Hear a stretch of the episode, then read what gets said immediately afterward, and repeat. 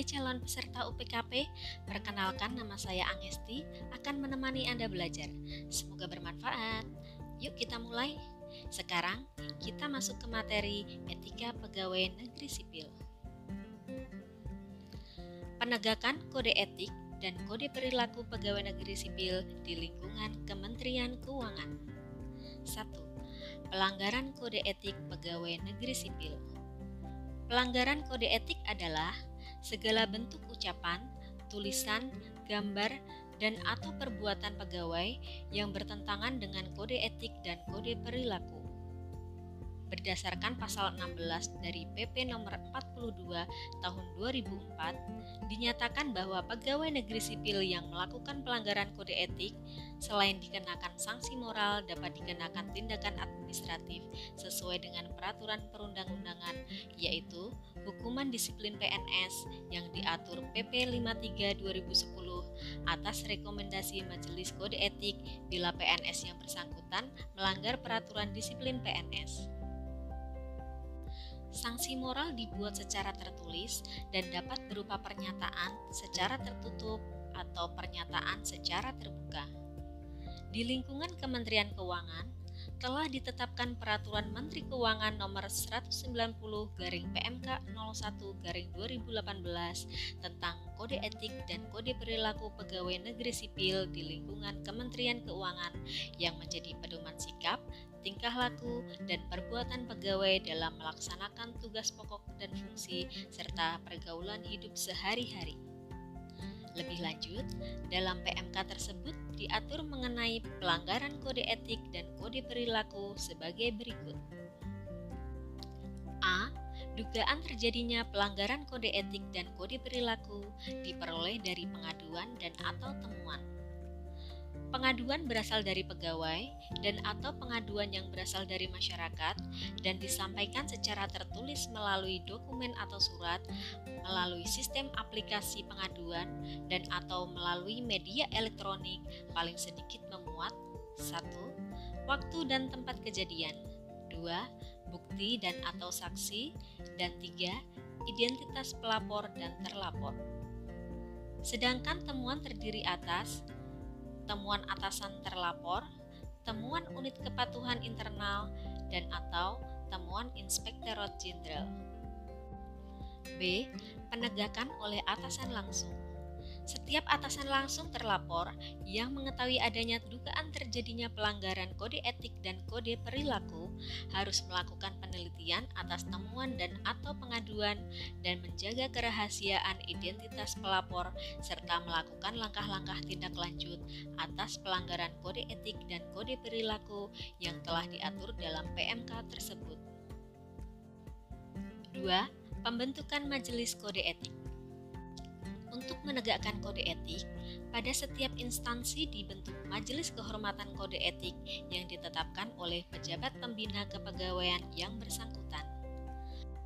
Lebih lanjut, PMK nomor 190 garing PMK 01 garing 2018 mengatur bahwa majelis atau komisi kehormatan kode etik dan kode perilaku pegawai yang selanjutnya disebut majelis adalah tim yang bersifat tidak tetap atau ad hoc yang dibentuk di lingkungan Kementerian Keuangan dan bertugas melakukan penegakan atas pelanggaran kode etik dan kode perilaku yang dilakukan oleh pegawai berdasarkan asas kejujuran dan keadilan.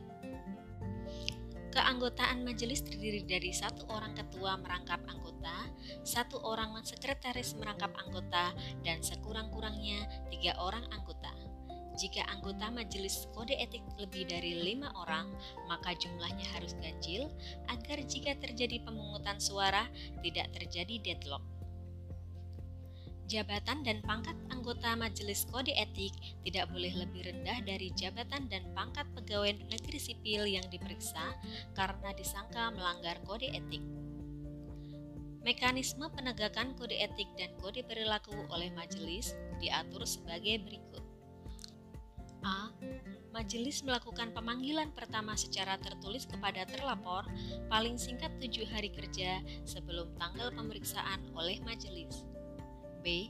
Dalam hal terlapor tidak memenuhi panggilan pertama, dilakukan panggilan kedua dengan jangka waktu tujuh hari kerja sejak terlapor seharusnya hadir pada panggilan pertama. C. Dalam hal terlapor tidak bersedia memenuhi panggilan kedua tanpa alasan yang sah, majelis merekomendasikan sanksi moral berdasarkan alat bukti dan keterangan yang ada tanpa dilakukan pemeriksaan. D. Dalam hal terlapor memenuhi panggilan, majelis melakukan pemeriksaan terhadap terlapor dalam sidang tertutup yang dihadiri oleh seluruh anggota majelis. Keputusan majelis diambil secara musyawarah mufakat. Dalam hal musyawarah mufakat tidak tercapai, keputusan diambil dengan suara terbanyak. Dalam hal suara terbanyak tidak tercapai, ketua majelis harus mengambil keputusan setelah memeriksa dan memberi kesempatan kepada terlapor untuk membela. E. Keputusan majelis berupa rekomendasi yang terdiri atas penjatuhan sanksi moral atau pernyataan tidak bersalah.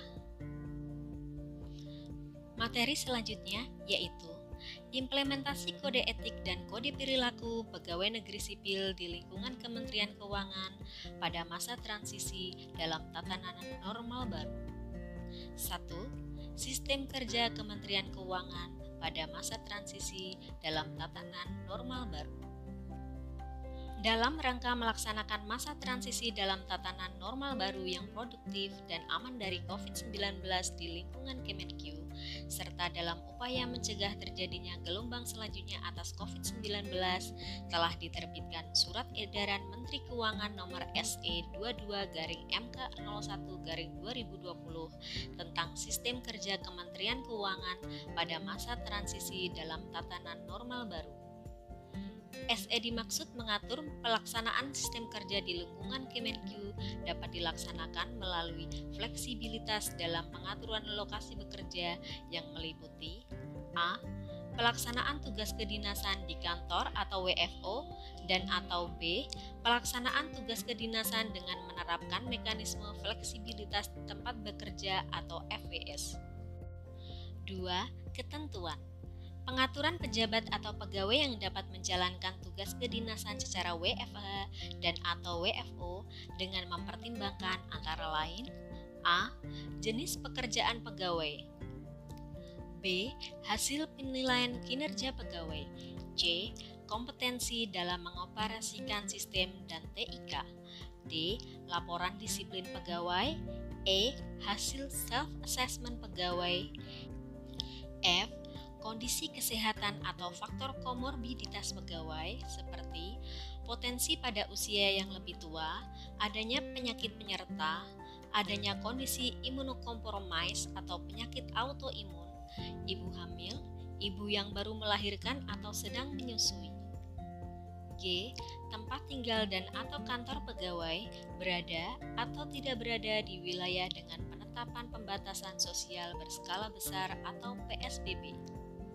Khusus untuk pegawai yang hendak ditugaskan melakukan WFH pada home base, pejabat yang berwenang menugaskan harus memperhatikan hal-hal antara lain sebagai berikut. 1. Penugasan tidak bersifat permanen dan hanya untuk jenis pekerjaan yang dapat dilakukan WFH pada home base, mengacu pada Keputusan Menteri Keuangan Nomor 223 garing KMK 01 garing 2020 2. Kepada pegawai yang melaksanakan WFH pada home base tidak diberikan biaya perjalanan dinas. 3. Pegawai yang hendak ditugaskan harus dalam kondisi sehat dan memenuhi ketentuan perjalanan dinas dalam kondisi COVID-19. 4. Baik kantor maupun lokasi tujuan penugasan tidak dalam kondisi PSBB. 5. Penugasan WFH pada home base tidak lebih dari 10 hari kerja. 6 Lamanya WFH pada home base ditentukan oleh masing-masing unit eselon 1 dengan mempertimbangkan jarak dan tingkat kesulitan transportasi serta kepentingan organisasi. 3. Panduan pelaksanaan WFO A. Bagi pegawai 1. Saat perjalanan ke atau dari tempat kerja antara lain A memastikan kondisi tubuh dalam keadaan sehat. B. Menggunakan masker selama di perjalanan dan C. Menghindari transportasi umum namun apabila terpaksa maka 1. Tetap menjaga jarak atau physical distancing minimal 1 meter dengan penumpang lain. 2. Upayakan tidak menyentuh fasilitas umum dan gunakan hand sanitizer. 3. Gunakan helm sendiri jika menggunakan kendaraan roda 2. 2. Selama di lokasi atau tempat kerja, antara lain A. Melakukan presensi dan melaporkan kondisi kesehatan pegawai. B. Menyusun, melaksanakan, dan melaporkan pelaksanaan tugas harian. C. Menggunakan masker. D. Segera mencuci tangan dengan sabun dan air mengalir saat tiba. E. Gunakan siku untuk membuka pintu dan menekan tombol lift. F. Senantiasa menjaga jumlah orang dan jarak di dalam lift dengan posisi saling membelakangi. G. Secara rutin membersihkan meja atau area kerja dengan disinfektan. H. Memperhatikan jaga jarak atau physical distancing minimal 1 meter saat berhadapan dengan rekan kerja dan atau stakeholder saat bertugas maupun saat rapat fisik. 3. Saat tiba di rumah antara lain A. Segera mandi dan berganti pakaian sebelum melakukan kontak fisik dengan anggota keluarga. B. Cuci pakaian dan perlengkapan lain yang digunakan dengan deterjen. C. Apabila menggunakan masker sekali pakai, harap dibuang robek dan lakukan disinfeksi agar tidak mencemari petugas pengelola sampah. D. Membersihkan handphone, kacamata, tas, dan barang lainnya dengan cairan disinfektan dan istirahat yang cukup. E. Menerapkan panduan peningkatan keamanan TIK yang berlaku. F menerapkan protokol, etika, ketentuan di tempat kerja dalam masa COVID-19 yang ditetapkan oleh pemerintah pusat atau daerah, CQ, kementerian atau dinas setempat yang memiliki tusi atau kewenangan terkait. B. Bagi pimpinan unit atau satker. 1. Dalam menentukan atau menugaskan pegawai yang akan WFO, pimpinan unit atau satker menginstruksikan pegawai untuk mengisi self assessment test COVID-19 pada laman https forms.kemenq.go.id yang telah disiapkan oleh tim gugus tugas penanganan COVID-19 Kemenq dan memperhatikan hasil dari self assessment test COVID-19 tersebut yakni A. Pegawai dengan hasil self-assessment tes risiko kecil dan risiko sedang dapat ditugaskan WFO. Dan B. Pegawai dengan hasil self-assessment tes risiko besar dan atau berstatus OTG, ODP, PDP, positif COVID-19 tidak diperkenankan untuk WFO, diarahkan untuk melakukan karantina diri dan dipantau kondisi kesehatannya. 2. Menerapkan kebijakan pembatasan jarak atau physical distancing minimal 1 meter di lingkungan kerja melalui A. Mengatur jumlah pegawai yang masuk agar memudahkan penerapan physical distancing. Pada pintu masuk, agar pegawai tidak berkerumun dengan mengatur jarak antrean, dengan memberi tanda di lantai atau banner untuk mengingatkan. Mengatur penggunaan lift. Batasi jumlah orang dalam lift, maksimal penggunaan lift 50% dari kapasitas normal. Buat penanda pada lantai lift, di mana penumpang lift harus berdiri dan posisi saling membelakangi. C. Mengatur penggunaan tangga. Jika hanya terdapat satu jalur tangga, bagi lajur untuk naik dan untuk turun, usahakan agar tidak ada pegawai yang berpapasan ketika naik dan turun tangga. Jika terdapat dua jalur tangga, pisahkan jalur tangga untuk naik dan jalur tangga untuk turun. D. Mengatur tempat duduk agar berjarak paling kurang sekitar 1 meter pada meja atau area kerja saat melakukan rapat, di kantin, saat istirahat, dan lain-lain. Dan atau E, mengatur ketentuan jumlah dan atau jarak peserta rapat atau pertemuan fisik. 3. Mengharuskan semua pegawai untuk menggunakan masker selama di tempat kerja, selama perjalanan ke dan dari tempat kerja, serta di ruang-ruang publik. 4. keempat, menerapkan pelaksanaan pengukuran suhu tubuh atau screening di setiap titik masuk tempat kerja maupun tempat-tempat ibadah yang terdapat di lingkungan kantor, khususnya pada saat akan diselenggarakan ibadah yang bersifat massal.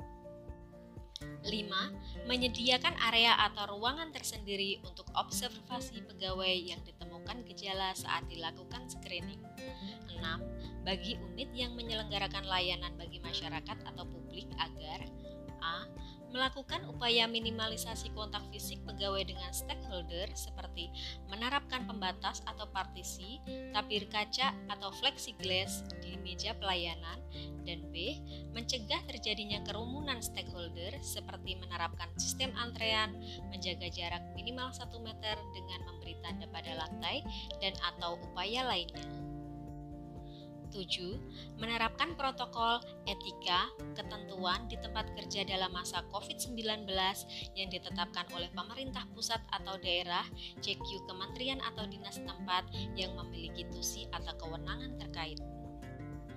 Nah, demikian sesi belajar dengan saya Angesti. Jangan lupa kasih penilaian ya di akhir sesi mata pelajaran ini. Selanjutnya akan diteruskan oleh teman saya. Semoga sukses.